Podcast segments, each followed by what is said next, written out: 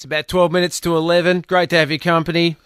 one three one, eight seven three is the open line here. Joined by Ben Maloof, who's brought in a mate, Dave Padden. He's the director of the Independent Brewers Association and head brewer and co-owner of Akasha Brewing Company. Dave, thanks for coming in, mate. It's a, it's a late night, but obviously you don't have a home to go to. So. That's, yeah, that's uh, that's uh, comes with the territory, unfortunately. But thanks for having me, Merrick. It's uh, it's great to be here. First of all, uh, independent brewers—they're a, a little bit of a not a dying breed, but a fighting breed, no doubt. Because I, my understanding is a lot of these small independent breweries that we see, you know, even in bottle shops, are sometimes owned by very, very large brewing companies. Yeah, they certainly are. There's about, uh, and just uh, with my uh, Independent Brewers Association, I uh, ex-director, I, I rolled off my term at the end of last year. So, um, but it's uh, it's we've watched this industry grow a lot. There's about six hundred independent brewers uh, in this country at the moment, a little bit more, but. Uh, There's a few little, what we call faux brands out there as well. So uh, brands masquerading as uh, independents, but not quite uh, quite that. But are owned by massive international conglomerates. That's exactly right. That's, that's what we've heard. But we're not here to talk about the politics of beer as much as the flavour of beer, I hope, mm. because we've got some craft beer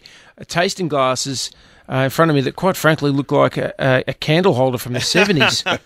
We've gone I'm, not very... sure, I'm not sure where to put this on me. There's a, that's a very easy one, and I won't go down that path. But look, Dave's really well known in the industry for, for doing a specific style, and in I P As or India Pale Ales, as, as their proper name is, is known, is a forte of Dave's. He's regularly winning awards, so that's the style that we're going to have a bit of a look at this evening, yep. and, and go through a little bit of a. Well, a little bit of a journey along the along the brewing process. So, Dave, you've started us off with something called the Hop Smith, Little Smith.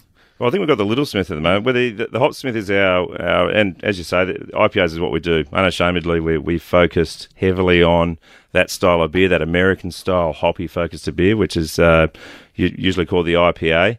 Um, what we've seen over the last uh, twelve to twenty-four months is, a bit like you were saying about wines before, we're seeing beers, uh, or people after beers that are still tasty, still mm. hoppy, still have those awesome uh, American fruit salad, piney flavours, but in a lighter style beer. Mm. So um, the Hop Smith was our, is, has been our, our flagship beer since we started four years ago, but uh, we bought out the Little Smith uh, relatively recently. Still got all those big flavours, but only at three point five percent. So tell us, how should we be drinking a beer? Is it the same as the wine experience? Are we going for that sensory mm. look, smell, and, and taste? one hundred percent, absolutely. It's got to look appealing. I mean, I, I don't matter what you're drinking. If it's not looking good when you're looking at it in the glass, then yeah, why but bother? With, so. With beer, it's you know generally different shades of the same colour. Is it, uh, you know, you're looking for the head on the beer is the, the important thing with these beers? Uh, you're looking at a number of things. When when we start, and, and there is you know, pretty much five criteria beer. The first is is the look of it. Mm. Um, it's the colour, it's it's the clarity, and, and often with I P As, particularly recently, we're seeing them get cloudier and cloudier. So mm. they don't necessarily have to be clear, but they got to look nice. Mm. And it, absolutely, the heads, you know, you got a nice head there, and a little bit of lacing on the glass too. So as you're drinking it, as it's swirling around the glass, you want to leave it what they call lacing around the glass as well, that nice white. Are you actually swirling it before you spray? I mean, when we're doing it with wine, we're breaking open that surface area. We're getting the aromatics coming from underneath. Same principles? Absolutely. The second thing we're looking for after we've, after we've looked at it, we've, we've decided it's a good-looking beer, is, is to swirl it around and stick our nose in it and see what it smells like. Well, it smells like beer, but it is. I can smell it's hoppy. I've got a question for you, though, because I I, I like a, a golden ale, typically. Is it probably one of my favourite types of beer. I like a, a good, full-flavoured beer. But with the I P As and with those hoppy kind of beers, I find that after you've had two or three, it gets a bit grippy in your mouth. It, there's an aftertaste, a bitter aftertaste that yep. lingers around. The bitterness is, uh, so a lot of the I P As that, that influenced me, and a lot of the brewers that are brewing I P As were a West Coast-style I P A, and they were very, very bitter. Um, we talk about I B Us, or International Bitterness Units, as that measure, and they were often around sixty, eighty, one hundred I B Us, and now we're seeing exactly that. We were looking for a little bit more drinkability, mm. and so we're backing off those I B Us down to even thirty, forty, or fifty I B Us, so we're almost halving so what, what they used to be to, so to get rid was, of that. Yeah. The market was dictating the fact that it was a bit too bitter. Yeah, absolutely. People yeah. want to be able, we call it, in the industry, we call it, there's a, a, a bunch of us, we call it the two-schooner test. If you can't have two schooners of it and, and not continue on, then, you know, maybe you're doing something you, wrong. You're just t- wetting the whistle at that point. One of the things I'm always interested in, you walk into a bottle shop these days and the craft beer section is not only large, but you're seeing a huge shift towards cans as opposed to bottles. I think back in the day, bottles was almost had that premium feel, that mm. premium element to it, but it's not the best vessel to be storing beer in, is it? No, cans are, uh, it, and, and we had that challenge. Cans definitely are uh, much better for the beer. I mean, there's a couple, the two big things that that uh, kill a beer pretty quickly are light, mm. uh, and obviously the bottles have uh, are usually relatively either, you know, some are actually clear, but you know, mm. brown. This still allows a little bit of light in the bottle. Um, the second and probably more important one is oxygen. So we're able to get a beer into a into a can. Uh, usually these days with a little bit less oxygen, and that makes sure that the shelf life is a little bit better. And so what's the next kind of trend in beer, do you reckon? You know, I know the, the I P As are very popular now. Is Are we going to start seeing a, another variety of beer start to hit our shores that's being popularised overseas? We're often... Um, I P A's been... I P A and Pale Ale definitely are the biggest um, styles we're seeing. Mm. Both here in the States, we get a lot of our...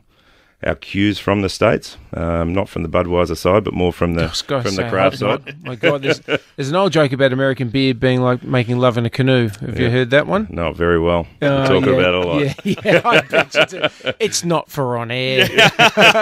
it, you, it is for this if, time if, of night, yeah, but probably not yeah, for this station. Yeah, yes, if, yes, if you yes, like yes. the punchline to that joke, I'll email it to you. It's not.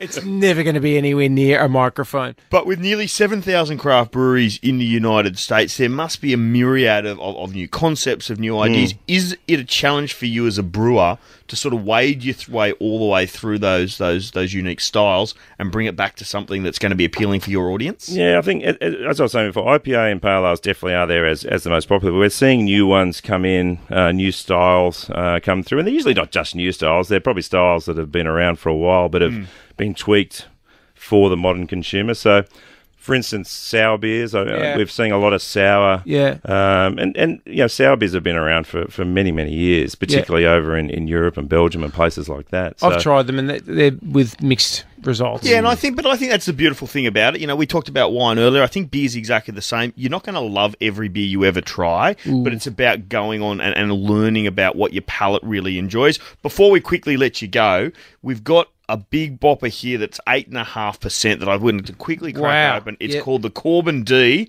Tell us a little bit about that. Well, this is the other end of the spectrum, really, isn't it? I think uh, whilst uh, yeah, our stock standard I P A, you know, it's no slouch at seven point two percent, um, and it's one of our biggest sellers. Um, copper. The double, the double I P A, uh, or the Korben D in this case, is uh, is just an amped-up version of that. Lots of hops. Lots of alcohol, lots of malt, but still relatively balanced and not too bitter as well. At no, that's good. Yeah, that's a good drinking beer. Puts hairs on your chest, I think. Oh, that's what I need. Could you do two schooners of America? That's a question. Yeah, definitely. There's not much. I could do two schooners of motor oil. I'm not. I'm not to be trusted, gentlemen. It's been great having you in the studios this evening. Um, I'm sorry we don't have more time because then I could drink more. Uh, Dave Padden uh, from Independent Brewers Association and, of course, Ben Maloof. Mate, thank you very much for coming in. I hope to see you boys again soon. Thanks, Merrick. Absolute Thanks for pleasure. having us.